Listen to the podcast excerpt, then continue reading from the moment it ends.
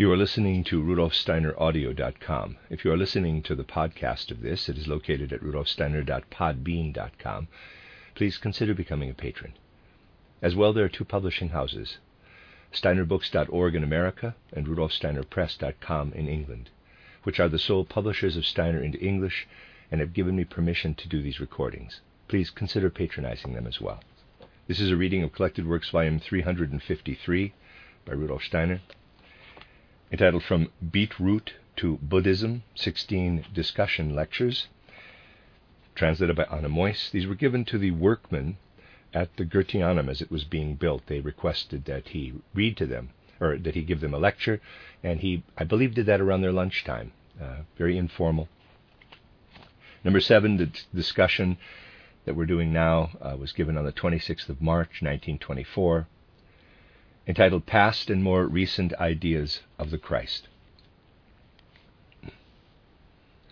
Good morning, gentlemen. Today we shall add something more concerning the question of Christianity. I'm sorry I was not able to talk to you last Saturday when I had to go to Liestal. We have tried to say something about the true nature of Christianity and the elements that entered into it in the course of human evolution. We have spoken of the struggles that arose over Christianity in Europe, struggles that for a long time were essentially due to one party putting the emphasis more on the father principle, which would be the Christianity of the East, the other party more on the son principle, as the Roman Catholic Church did, and a third party, the Protestant Church, on the spirit principle. It is really difficult to speak about these things because most people ask today, quote, Can you really fight over such issues? Today, people fight over other issues in this world, as you know, and it is difficult for them to understand that people once made war on each other in the most terrible way because they put the emphasis on some principle or other. But this is something that needs to be understood. For times will come when people will be unable to understand why there has been strife over the things that are fought over today. This will happen in the not too far distant future. And if you consider this, you'll also understand why people in earlier times fought over very different issues than people do today. But we should know what they fought over, for it is still alive among us. What has survived most strongly as an outer impression of Christianity? For a long time now, it has been the dying Christ, the cross, and on it the dying Christ. If we go back to very early times, we find that the most commonly accepted image of Christ Jesus was of a youngish man with a lamb on his shoulders, a shepherd. He was known as the Good Shepherd. This was really the most widely known image in the first, second, and third centuries of the Christian era. The images representing the dead Christ hanging on a cross really only came up in the sixth century, the crucifix, Christ crucified. The early Christians did not really use images of Christ crucified. Something important lies behind this. You see, the early Christians still believed that the Christ entered into Jesus from the Sun, S U N, and that the Christ was a spirit from beyond this earth.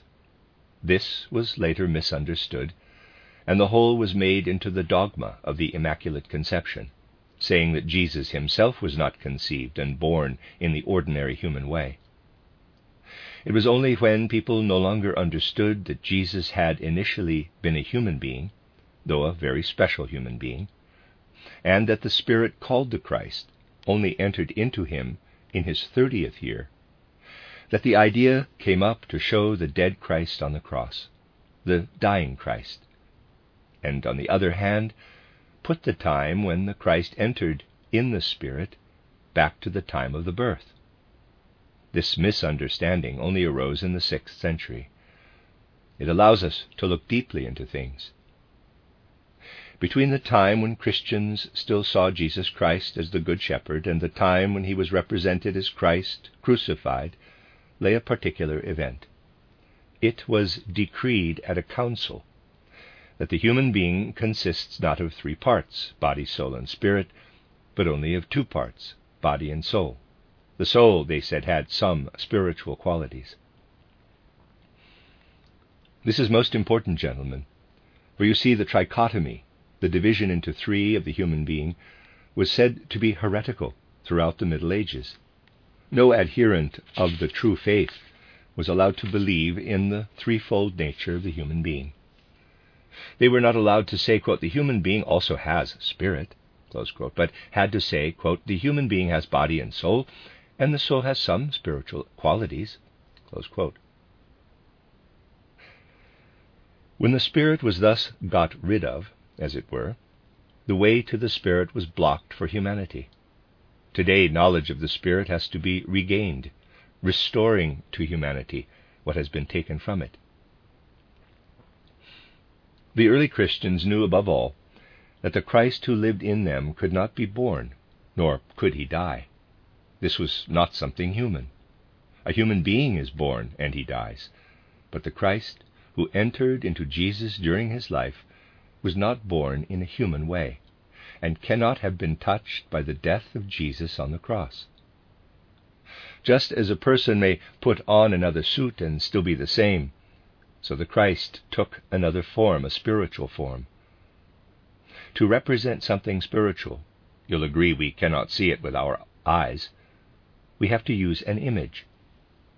The people at that time wanted to show that the Spirit is on guard above the human being, that the Spirit is a good counselor, by representing Christ Jesus as the Good Shepherd.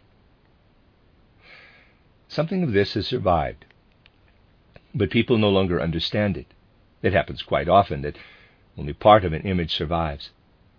People often say, quote, the Lamb of God, quote, when speaking of the Christ. It appeared in the pictures produced in the early centuries. The part of the picture that showed the Lamb, carried on the shoulders of the Christ, remained. In earlier times it was customary to call people by some part. So if someone was called Kappa, that was once a small cap worn on the head, and some people got their name from it.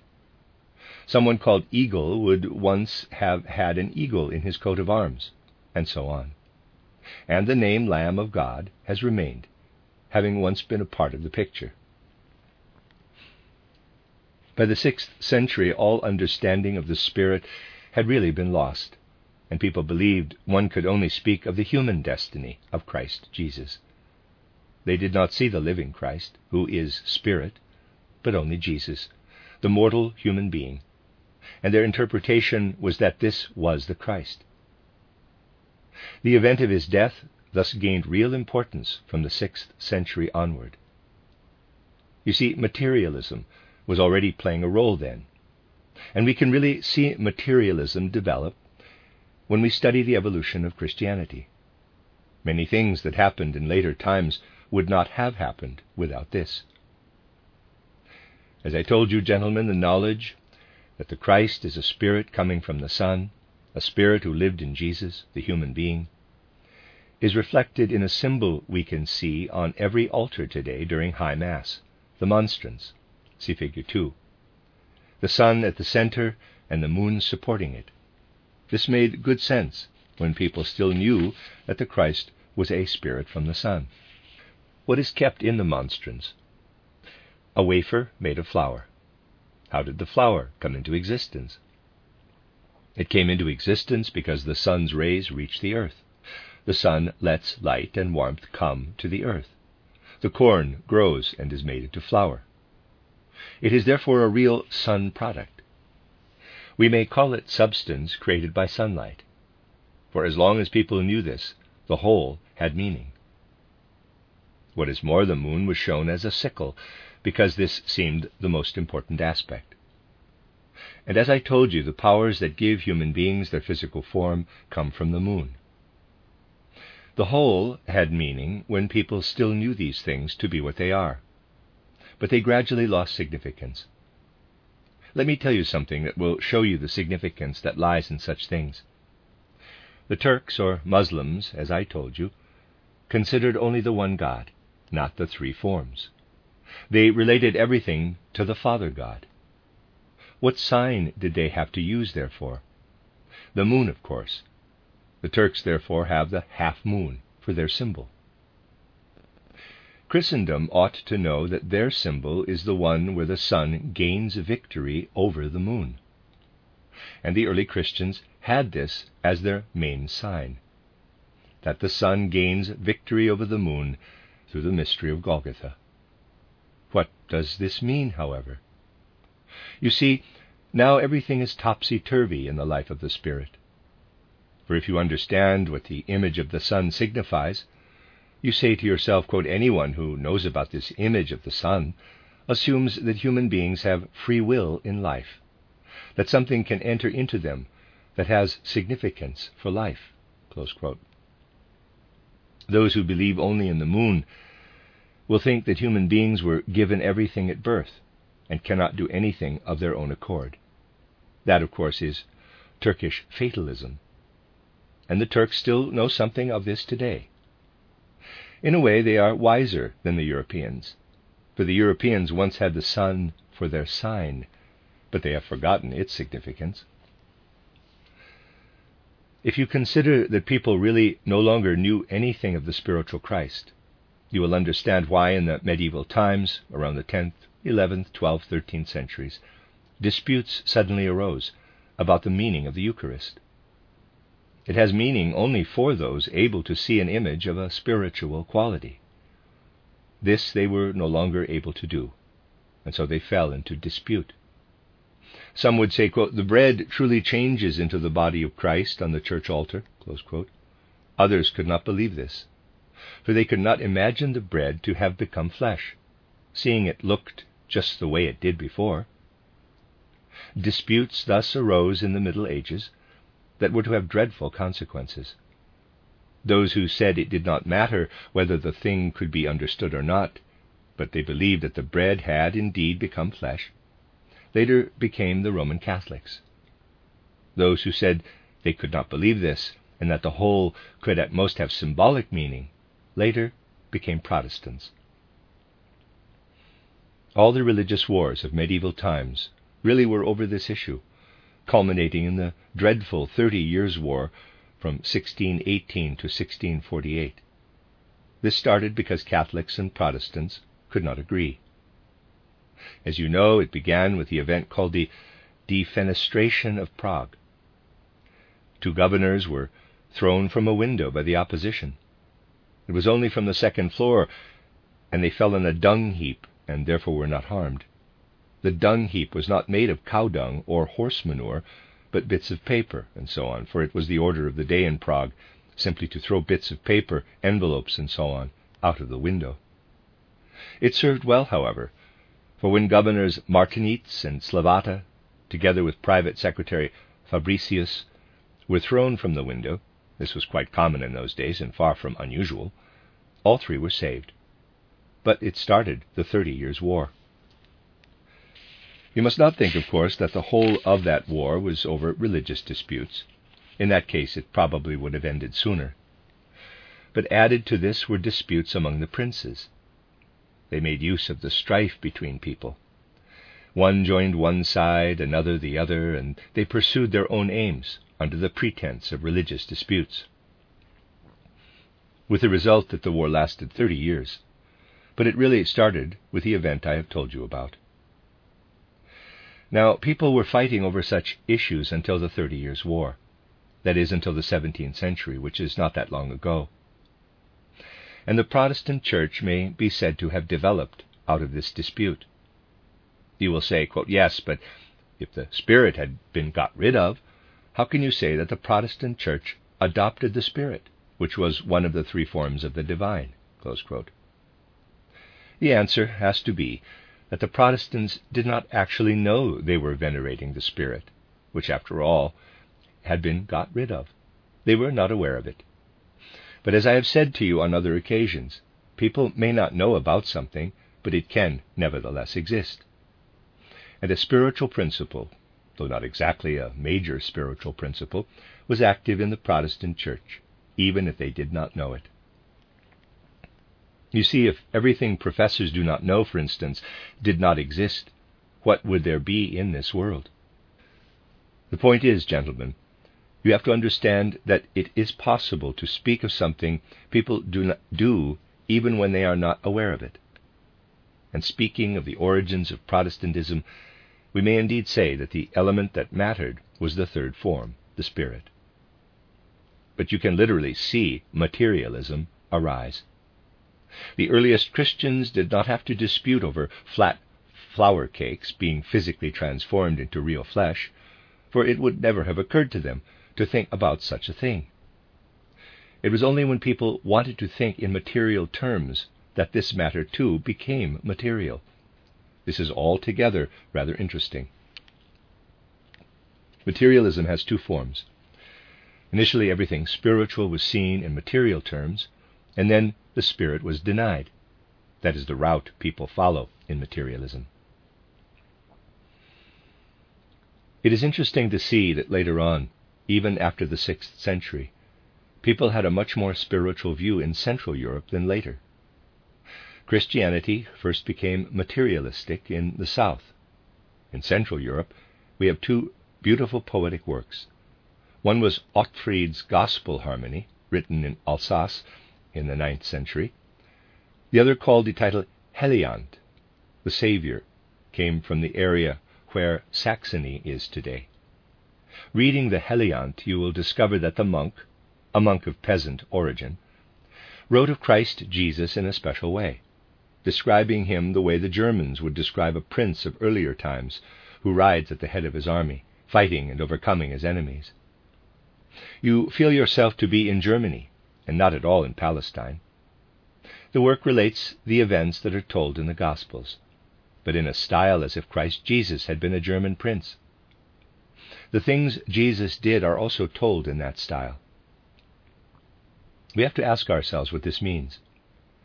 It means that the outer circumstances, the things one would have seen with one's eyes in Palestine of old, were of no interest to the writer.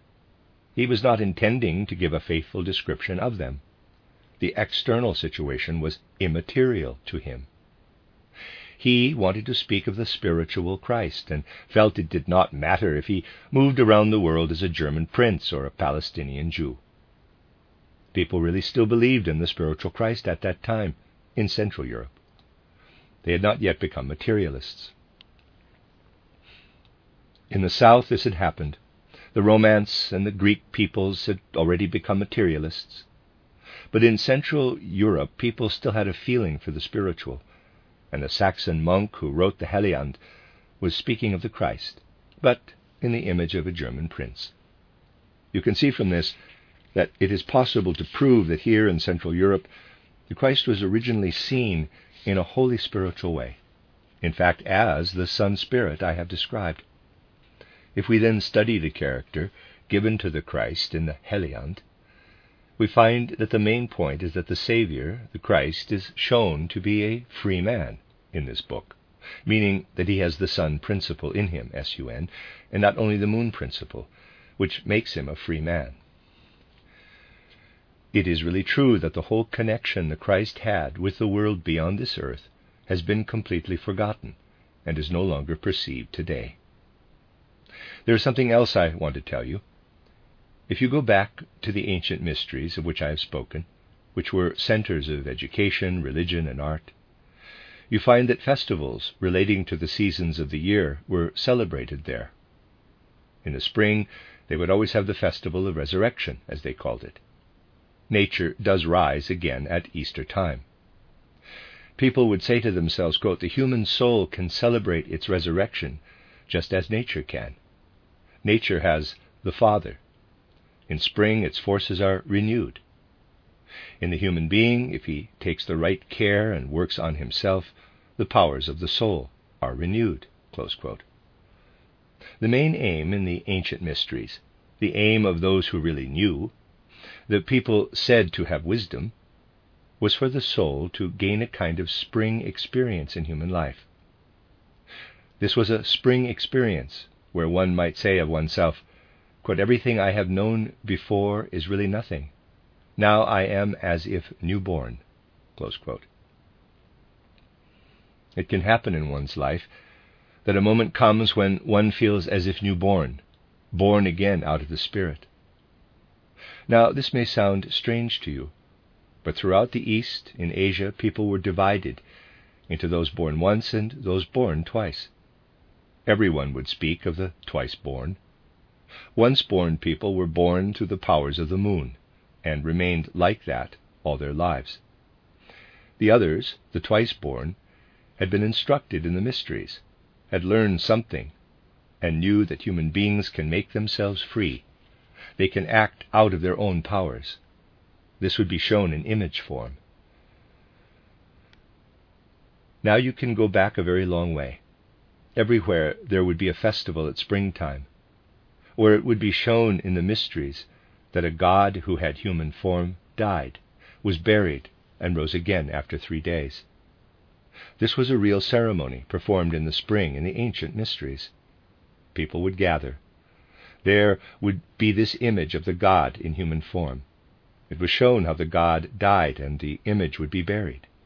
After three days, the image would be taken from the grave again and carried around the area in solemn procession, with everyone shouting, quote, The Savior has risen for us again. During the three days when the Savior image lay in the grave, they had a kind of mourning feast, and this would be followed by a joyful feast. You see, gentlemen, this means a great deal. It signifies that the event which happened on Golgotha had been celebrated in image form year after year in the ancient mysteries. When the Gospels tell us of the cross on Golgotha on which Christ died, this is an historical event. But the image of it had existed throughout antiquity. For the early Christians, the actual event was thus the fulfillment of a prophecy. And they would say, quote, The people of the ancient mysteries were prophets of what happened in the mystery of Golgotha. One of the most important saints in the Roman Catholic Church is St. Augustine, who lived in the 4th and 5th centuries. Initially pagan, he converted to Christianity and became one of the most renowned priests and saints in the Roman Catholic Church. He wrote a strange thing, saying that Christianity existed before the coming of Christ Jesus. The wise people of old had been Christians, though they were not yet called such. It is tremendously significant that it was admitted that Christ Jesus openly revealed a Christianity that had already existed in the ancient mysteries at a time when the mysteries no longer survived. It thus had to be an event that happened once and for all for the whole earth. Awareness of the fact that Christianity had been part of ancient paganism has also been lost materialism simply destroyed many things which humanity had already discovered. The wise initiate of old saw his own destiny reflected in the image that every spring represented the resurrection of the human God who had died. He would say, quote, That is what I must become. I must develop a wisdom within me that allows me to say that death only has significance for the part of me that has come into being through forces of nature, and not for the part of me that arose in me on a later occasion, something I have gained through my own human powers. In early Christianity, people still said to themselves, quote, To be immortal, human beings must awaken the soul in themselves. Then they will truly be immortal. A false view cannot go against this, of course. But there was a false view that did fight against it. In the early centuries, the people who spread Christianity would say, quote, We must nurture the human soul so that it does not die. Later, the Church preached a different view. Instead of letting human beings care for their souls, it wanted to do this for them. The Church was to take on the care of human souls. This also meant that people could no longer see that to care for the soul in the right way meant to let the Spirit, the Sun principle, be reborn in it. I think you'll agree that we cannot take care of the Sun principle in a materialistic way. How would one take care of the Sun principle in a materialistic way? Well, perhaps by organizing an expedition to the sun so that one might collect from there whatever people were to be given. This, of course, cannot be done, and so the whole of it was falsely presented. You see, gentlemen, everything I have to tell you in this respect shows that materialism gradually took hold more and more, with the spiritual element in man no longer understood. Today we have a situation where the principle according to which human souls must not care for themselves, but be cared for by the Church, has taken the life of the human soul. If this principle were to continue, it would not take long before souls would die with their bodies. Today, human souls are still alive. They can still be woken up if there is the right knowledge of the Spirit. In a century or two, this will no longer be possible unless there is a science of the Spirit. What would happen if materialism continued? Well, you see, this materialism would gradually and inevitably make itself ridiculous. Even education has to be out of mind and spirit. You cannot teach and educate without speaking of mind and spirit. But if things were really to go that far, and we can already see it in some places, materialism will either have to make itself ridiculous when speaking of mind and spirit, or it will have to become honest. When I myself and some anthroposophical friends had spoken at the Congress held in Vienna in 1922, an article was published afterward in which the author said, quote, We wage war against the Spirit. He wanted to dispose of us with these words. The question is, what would happen if the war against the Spirit was waged honestly? People honestly wanting to educate a six year old child would have to say, quote, Confound it, this is actually matter, and it actually presupposes the Spirit. Perhaps we should give the child a pill or something similar so that his matter is changed. This will make him clever, and then he'll know things. This is what you get when materialism is honest. Children would enter school, and just as today we vaccinate them against smallpox, for instance, we would have to vaccinate each in turn with cleverness. If cleverness is a material thing, it must be possible to inoculate it. Human children would thus have to be inoculated with cleverness, and materialism would then be honest. For if someone says he thinks with his brain, not with his soul and spirit, then it must be possible also to make the brain clever in a material way, and not through mind and spirit. That is the kind of terrible contradiction in which materialism would get itself caught up. The only salvation is to gain knowledge of the Spirit again. It has indeed been necessary for a science of the Spirit to come in this day and age, for otherwise human souls would die. The end of discussion, Lecture 7.